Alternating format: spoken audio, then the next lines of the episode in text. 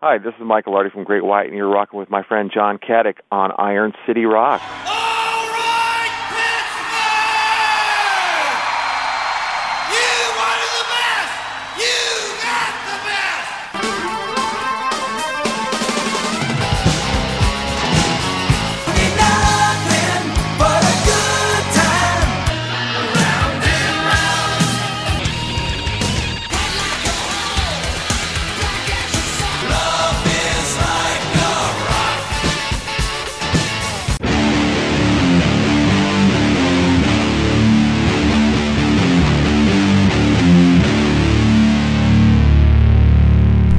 And welcome to episode 421 of the Iron City Rocks podcast.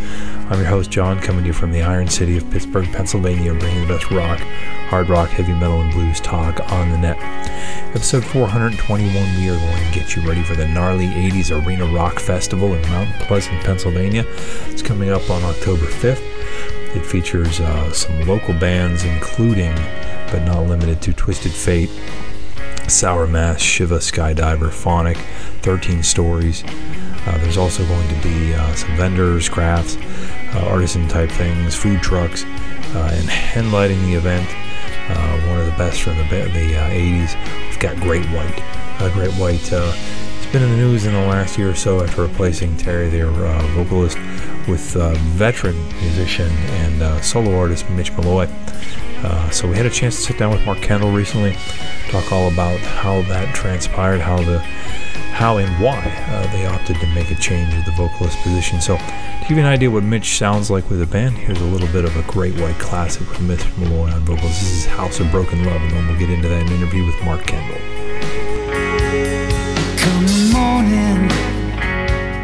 Don't you wake me. I'll be dreaming set them free. On the daybreak, don't you shake me. Send me back to misery.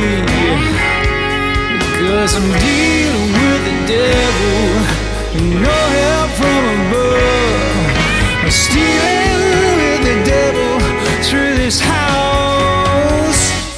broken love.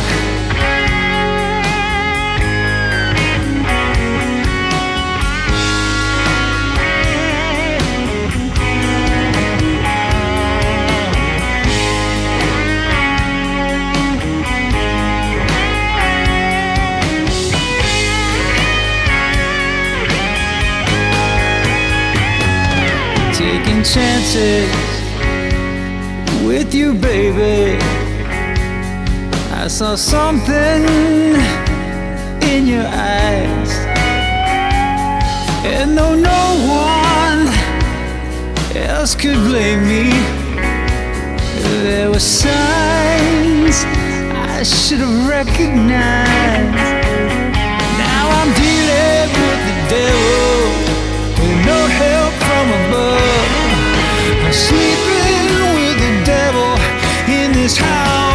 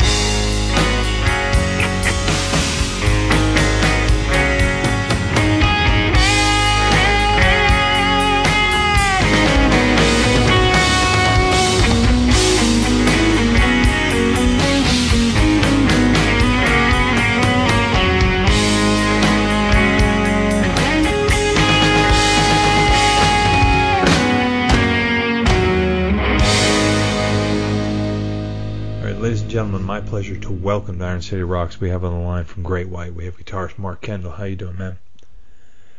I'm doing good, John. Thank you. Great. You're going to be rolling into uh, Western Pennsylvania on the 5th of October to do a show at Hot Shots uh, Arena, kind of a ice arena here in Mount Pleasant, Pennsylvania. And uh, guys have always been great about touring in this area. Uh, but you're rolling in with a new singer, uh, Mitch. Do you want to talk a little bit about how Mitch kind of came on the radar? Um, you know, what kind of, you know, your experience with him and, you know, that ended up bringing him into the band? Sure. Um, yeah. First of all, uh, we're real excited about this gig. Uh, we we did a whole tour with Alice Cooper uh, in Canada, or partly in Canada, and it was all uh, ice hockey arenas. so I got some pretty good memories about that. Um, yeah, uh, as far as Mitch goes, he's been in the band a little more than a year. It, it didn't happen by design. It was uh, just a case where he he uh, came into the studio when we did our album with producer Michael Wagner in, in Nashville mm-hmm. to do this to do a gang shout with like 20 bands. We got uh, Michael Wagner. He knows a lot of people because he's kind of an icon. Worked with everybody. So just about every band that had members in Nashville, he got down to the studio to do this gang shout.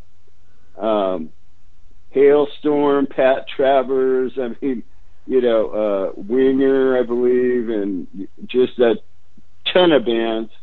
And Mitch was in that group, and I believe I might have said hi to him at the most at that point. And then um, on the Monsters of Rock cruise, he came on stage with us uh, just to do this my my my thing. Uh, in Once Bitten Twice Shy, a lot of times we have a lot of bands come on stage just for you know, for fun. Right. And saw him there.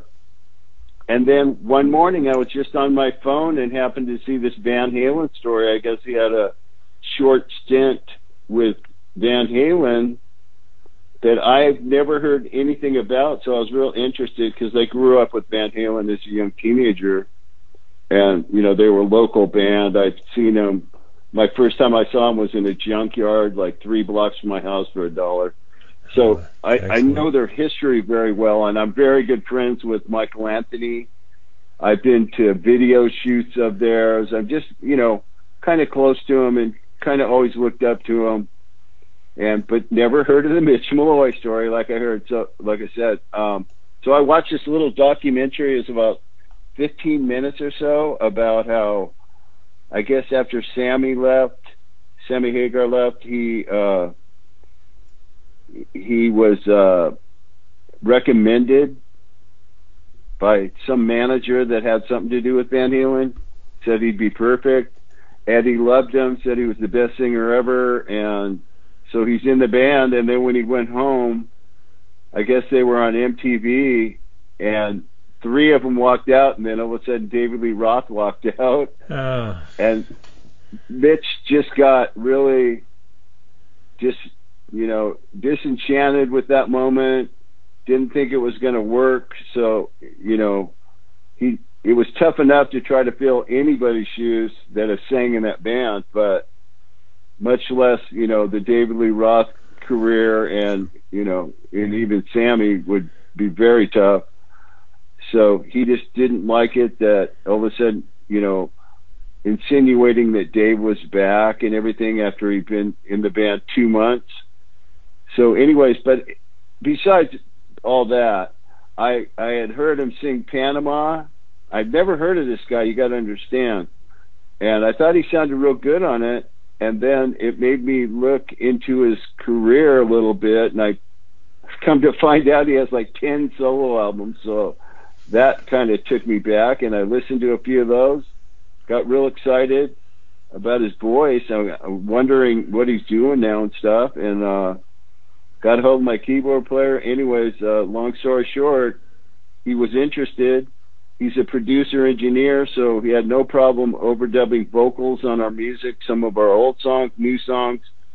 Sent it back, and it was just glued to the music, perfect. So we asked if he would come out and jam with us. He jammed with us for three days, and we've been he's been in the band ever since. So Obviously, you know, it wasn't like we put ad we didn't put ads out for singers or anything. It just we were kind of growing apart from our singer that was in the band, Terry, and uh not, nothing real drastic, like no big fights or anything. We just we just he was doing a lot of other projects and had was going in a lot of different directions and um you know, and then this Mitch just kind of all of a sudden we're seeing him all over the place and uh kind of close to us, so so that's how that's how he got in.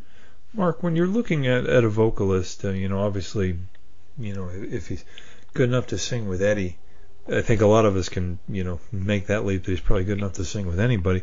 But when when you're looking at, you know, you kind of you and and, and Michael and, and the guys are kind of the the holders of the brand of Great White, you know, for lack of a better term, and, and you Yeah. guys have had a, certainly a, a a certain sound over the years. When you're looking at a vocalist, do you have to kind of take that into consideration of, you know, obviously you have a catalog of material and you, you maybe approach it different than when you were, you know, 19 looking for buddies to jam with and maybe start a band with. You can go and just find a guy who's got a good voice that you gel with and you have good chemistry. But now you've got to look at, okay, how does this singer represent our catalog? Is that go Right. into it? Yeah, that that that goes into it a little bit. Um, we wanted we wanted him to represent the songs well. That's why we gave him older music like Mhm. Rock Me and stuff like that. Wanted to hear what he'd sound like and if he could, you know, pull that off um, and make it sound like the songs and and represent him well. He Right. did that. So immediately we're thinking future. You know, um, God, we're looking forward to what he sounds like with our new music Yeah. and I've already sent him a song. We're kind of in the songwriting process right now. I sent him just music only, didn't give him any melody lines whatsoever. Just I, I felt like the song was arranged well. Mhm. That if if he has any kind of skills, he should be able to pull something off in this song. And he came back with a full song, lyrics, hook, you know, cho- beautiful chorus and everything. So that that kind of uh, relieved me and got me even more excited that this guy has so much song sense from his you know solo career because Yeah. he's been writing songs for ten albums, so uh, obviously kind of knows what he's doing. And I, I was thrilled when he when he could come with the song lyrics and everything just from a musical idea. Yeah, no. In your your writing experience with with previous singers, were you involved with you know the vocal melodies, or is that something you typically would turn over to Terry or in you know in the past Jack? I I've always ch- showed him the melodies. I- Okay. uh, that's the way that worked best in Great White with Jack, and then he would like put his own twist on it, hmm you know, and deliver it with that beautiful voice. And that's just the way we worked as a band. We knew each other's strengths and weaknesses. Sure. With Terry, I did I did it the same way, but Terry would come back with something completely different that I loved way better. you Yeah. know what I mean? So uh, that was really kind of cool too because, um, you know, I just always felt it's the way I always did it. You know, so for me to just send somebody music, I was really curious to how it would work doing it that way, and I was really, like I said, kind of relieved that now I can. It takes a little workload off me, but uh, when I write a song, I I don't just throw chords together and like, you know, pray it works. You know, Mhm. um, I actually have a lot of melody ideas. I got ideas for, you know, pre-choruses, choruses. I have, you know, so I want to make sure there's a lot available for a singer. I don't, you know, I know guitar players that just throw cards, throw chords together and just kind of, you know, Yeah. they get lucky every once in a while. And then I know of my heroes who really have a great song sense, you know, um, they're just great songwriters. So there, there's a lot of different schools of a lot of bands do it different ways, you know. Mhm. The, Yeah, it the best way for us is is to jam together. That a lot of songs stem from us playing together, just random jamming, kind of like the Stones. They'll just jam for like nine hours straight, and pick little riffs here and there to work on. You know, make songs out of stuff. I kind of like that that way t- as well. Yeah, I mean, you, you've certainly been you've been doing this long enough that um, you know you were doing this long before the technology was, you know, such that you could just kind of cut and paste riff ideas and loop things. You know, so you're coming from That- a much more yeah. organic background. I got a lot to say about that too, because when you're, um, you know, because you see a computer, you see where every bass note lands, hmm and you can see that it's not landing perfectly on the kick every time. So the the thing a lot of people do is make sure all those bass notes line right up with the kick drum. And what they're actually doing is turning it into a machine. Their Yeah. their their guide is a machine. So to me they're sucking the human element out of it. I like the old school way. If it sounds good to us, it's good. I when I hear a singer and nothing's poking out at me, even though autocorrect might say something different, if it's going by and I'm digging it, it we don't touch it. Yeah, I mean Uh, that's got to and be. we all feel the same way. Yeah. Yeah, you're absolutely right. I mean, you can hear somebody who may, you know, intentionally hit it or even accidentally hit a note that's not quote perfect, but it sounds cool. You know, I mean, that's since the dawn of music. There's been things that have broken the rules, and, you're right. It's so easy Yeah. to look at a, you know, a graphical representation of sound and look at spikes and say, okay, well, the kick drum's here, the bass notes here, the vocals start here, and cut, drag, drop, you know, move it into a, you know, at that point you're just using a drum machine, you know. And it's, Yeah, exactly. You know, and that's not human. Uh, uh, you know, some some of the great performances ever are are just they're not accurate to a computer. Mhm. If you listen to 30 Days in a Hole by Humble Pie, it, it's all over the place as far as as far as the the beat is concerned. As far as like if you put you know, if you if you put a drum machine next to it, it would be laughable. But it's the mo it's the best. You know, they're so engulfed in the soul and the. They just capture the moment and they feel each other when they're playing together. So you don't really notice that. You know, it's just like if you want to drag it back a little bit and it feels right, it's right. You know. yeah, I, That- I, I, 30 Days in the Hole is one of the greatest songs ever written, and the tempo is out of control, and it's still beautiful. So, and you know, they didn't have a computer screen to look at to fix this and that, and it's the greatest.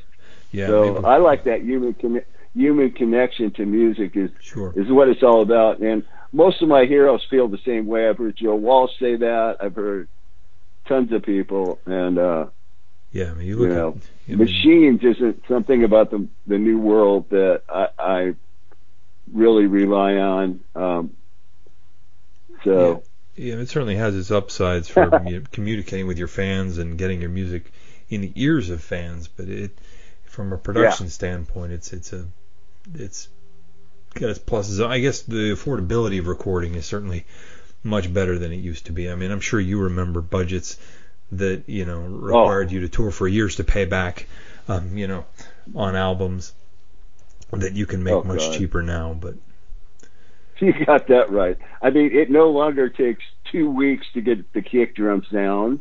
right, It you know, it's like Michael Wagner had 26 mics on the drums, and it took maybe four hours to set all that up. You know, that would have normally taken so long. And, and uh, you know, yeah. So the the technology helps with the speed of the recordings and and stuff like that. I'm just saying, I am not a fan of auto correction hmm you know, and all all this auto tune stuff and correcting, you know, things, bass notes or, right. you know, I, I I I like to just play it again if it's not a good performance. You know, it's not a big deal to play it again. I know when I didn't play my best. You know. I think you just said something that's probably a foreign concept to a lot of musicians. Play it again. You know, that's that might be the the whole underlying theme of this is some musicians just don't play it again. You know, maybe Yeah. just try to punch in at best punch in a slightly fixed version in spots, but Yeah. Here's the funny thing about Michael Wagner. He doesn't go in for, but he always makes you feel good and confident when you record with him. But he doesn't go in for the euphemisms. You know what I mean? He doesn't like if you sing and it's not a good performance. He he'll say something like, "Don't sing flat," you know. And I love that because it, it's just like do it again. It's just another way of saying that, you know, like you can do better than that. And but he doesn't beat around the bush. He goes, you know, he'll just say, yeah, I just do it over, you know, and you'll know too. You know, Mhm. I'm not trying to get away with anything. Mark, one thing I've So, always wondered yeah. with with you guys um, was, and maybe it was just me as a fan, you know, because I, I, I remember listening to Shot in the Dark um, and the self-titled album, and, and then Once Bitten came out, and, and I don't want to say it was necessarily a style change, but there was a lot more blues, I think, in in Once Bitten. Um, was that something that you guys kind of consciously thought about when you were putting those songs together, or just what you were into listening to that might have seeped into you know the influence of that album? Well, I, I've told the story before, but um, you know, and kind of let the cat out of the bag. On the very first album, we were forcing ourselves to try to be like Judas Priest or something, Mhm. you know. But it it really had nothing to do with my personal influences. I was into Carlos Santana, you know, Johnny Winter, Alvin Lee, you know, players like that, Billy Gibbons, you know, uh, all these soulful uh, guitar players. So we kind of forced that first album, and it turned out pretty good. I thought we did okay on it. Sure. Um, nothing real big and commercial or whatever. So when on the second album, we were kind of trying to find ourselves a little bit.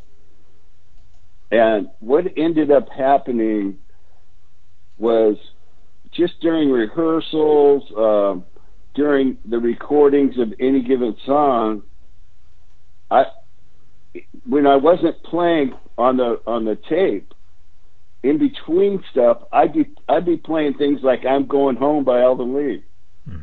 and that did not go unnoticed by Alan Niven.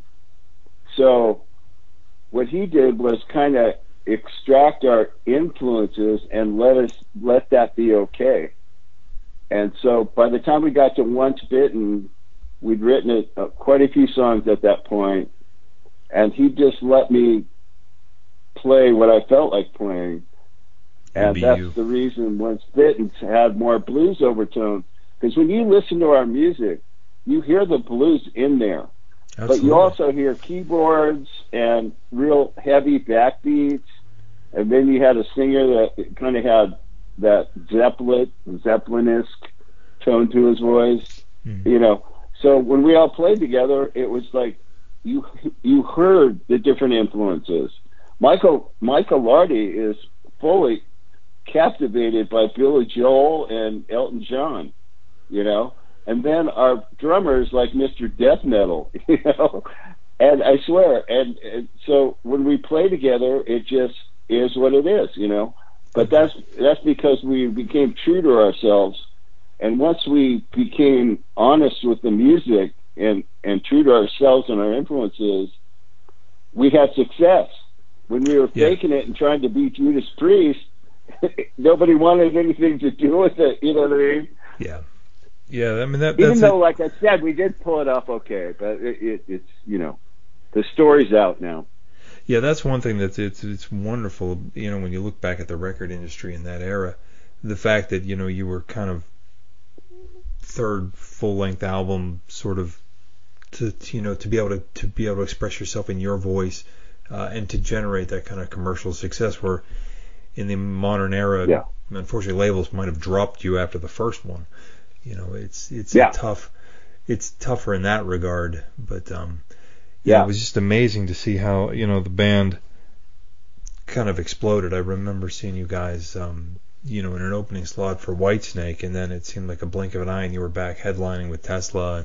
And, um, You know, you guys Yeah. certainly worked your butts off in that. Uh, you know, on the road. It, you know, it seemed like you guys were rolling Yeah. into town twice a year, every year, and uh, but it well, really it's nice. It's, not, it's nice. Yeah, it's nice to hear how informed you are because uh, a lot of people I talk to, they're not really that, you know, engulfed or know know a lot about our history like you're talking about. But uh, we went through a very tough year in 1985, and like you're saying, we got dropped. We could have done a second record, but the, what they told us was is they're not going to do anything with it, you know. And at that time, what was unusual is most um, major labels had what they called artist development. If you know, if you only sold 125,000 your first go around, you know, let's get them to 250. Maybe get a songwriter in here. Maybe do this or that. You know, Mhm. and they wanted nothing to do with any of that. So th- that was unusual. But 1985, I remember walking on the beach with my manager, and he goes, "So what do you want to do?" He goes, "Do you want to fight, or do you want to call it a day?" And I go, "I want to fight, man. You know, I, I, I think we could do better. I, I know we can." And so we just borrowed some money and did that "Shot in the Dark" album, and got a marginal hit with "Face the Day," which got Capitol interested, which was amazing because they were the father company of EMI America. EMI America was a subsidiary of Capitol, so that was pretty awesome to to get a second chance, you know, and be able to come with a strong record and you know When you get when a you little attention. when you opted to, to do Face the Day, was that something that um, you guys had done in the past? I mean, it, it sounds so perfect for you guys, you know, especially you Yeah. know, listening to the band's history. And I know a lot of people probably aren't even familiar with the song uh, before you guys did it. Yeah. Well, what happened was our manager uh, kind of worked with the a band called the Angels from Australia. America wanted nothing to do with them. They kind of just wrote them off as an ACDC cover band or whatever. So they had difficulty uh, breaking in America.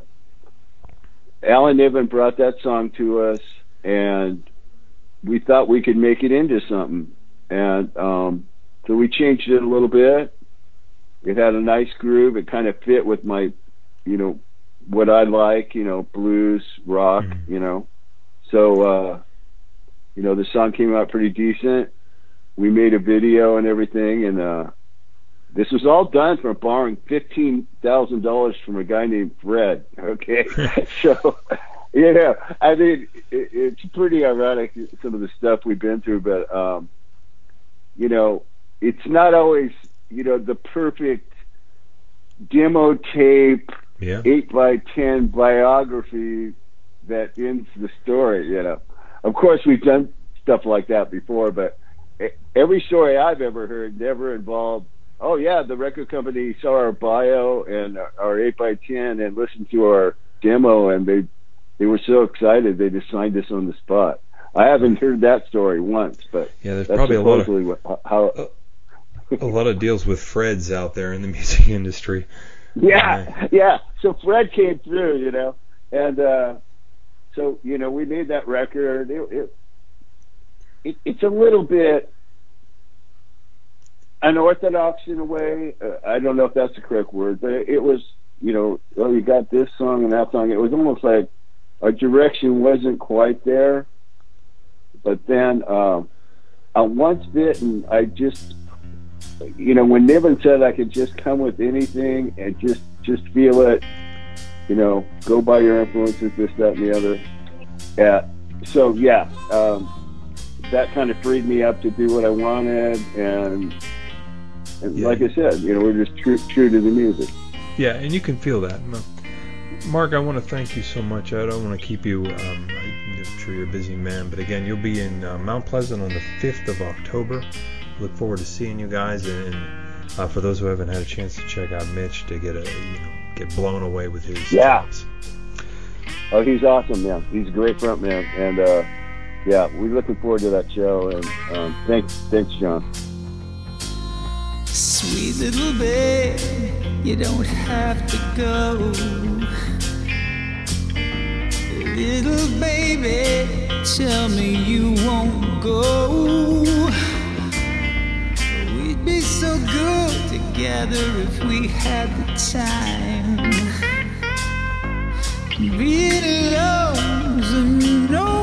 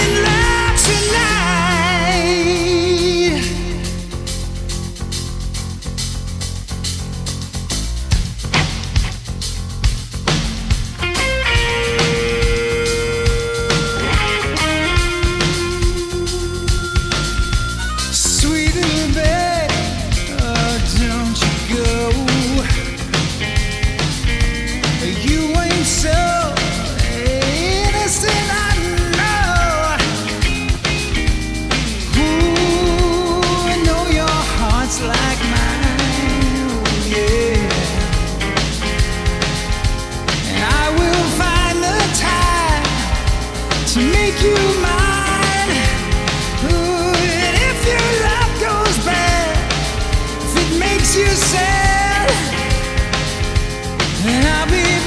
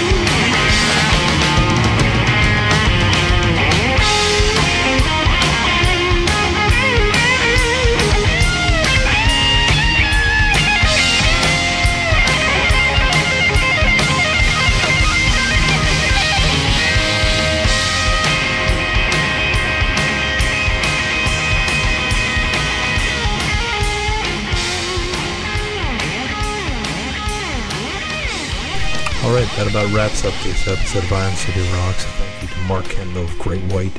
Uh, if you're a fan of the show, been listening for a long time, you'll remember. I think it was back in either late 2009 or early 2010. Great White, one of the first national bands to join us on Iron City Rocks. Always a pleasure talking to them. It was actually. Um, I may have mentioned this on previous episodes, but Great White was the first live band I saw live uh, in concert. They were opening for Whitesnake on the uh, kind of mammoth uh, 1987 album tour. Uh, I believe that show was actually in early 1988, if my memory serves me correct, and Setlist FM is correct. Uh, that show was actually, I believe, in February of. 1988 had to choose between going to see Whitesnake or going to see Def Leppard. Um, so I saw Whitesnake and, and uh, Great White as opposed to Def Leppard and Tesla. Really, I can't miss uh, either way, but uh, both albums were huge at that period of time. Hysteria and the 87 Whitesnake album. I've always been a big fan of uh, Great White. It's a pleasure to have them on talking about the show. Again, remind you, it's the Gnarly 80s Rock Festival that's taking place in Mount Pleasant at Hot Shots Sports Arena. It starts at 2 in the afternoon on Saturday, October 5th. Uh, you've got food trucks, uh, vendors, craft vendors, and the such. And also uh, music by Twisted Fate, Sour Mass, Shiva Skydiver, Phonic, and 13 Stories. And then at about 9 o'clock, uh, Mark, Mitch, and, and the guys will be from Great White will be coming on stage to do about a 90 minute set. So uh, should be wrapping up between 10:30 and 11. Um, for those of you who have to drive a little way to get to Mount Pleasant, going to be a great event. Um, great to see a band uh, in a nice arena like that. Uh, so again, you check that out. And we're looking very much forward to, to new music from Great White. I mentioned uh, Mitch and he were writing songs, so we're looking very, very much forward to see what that collaboration will bring, and hopefully many, many years to come for Great White. So, until next, I want to thank you very much for listening. You can visit us at IronCityRocks.com. You can email us at IronCityRocks at gmail.com. We are on Instagram, Facebook, Twitter, YouTube are all forward slash Iron City Rocks. Let us know what you think about the show, what you like, what you don't like. Got some great feedback from some listeners this week. Uh, hope this uh, episode was uh, more enjoyable for the suggestion they had. And uh, I want to thank all of you again for listening, and we will catch you next time.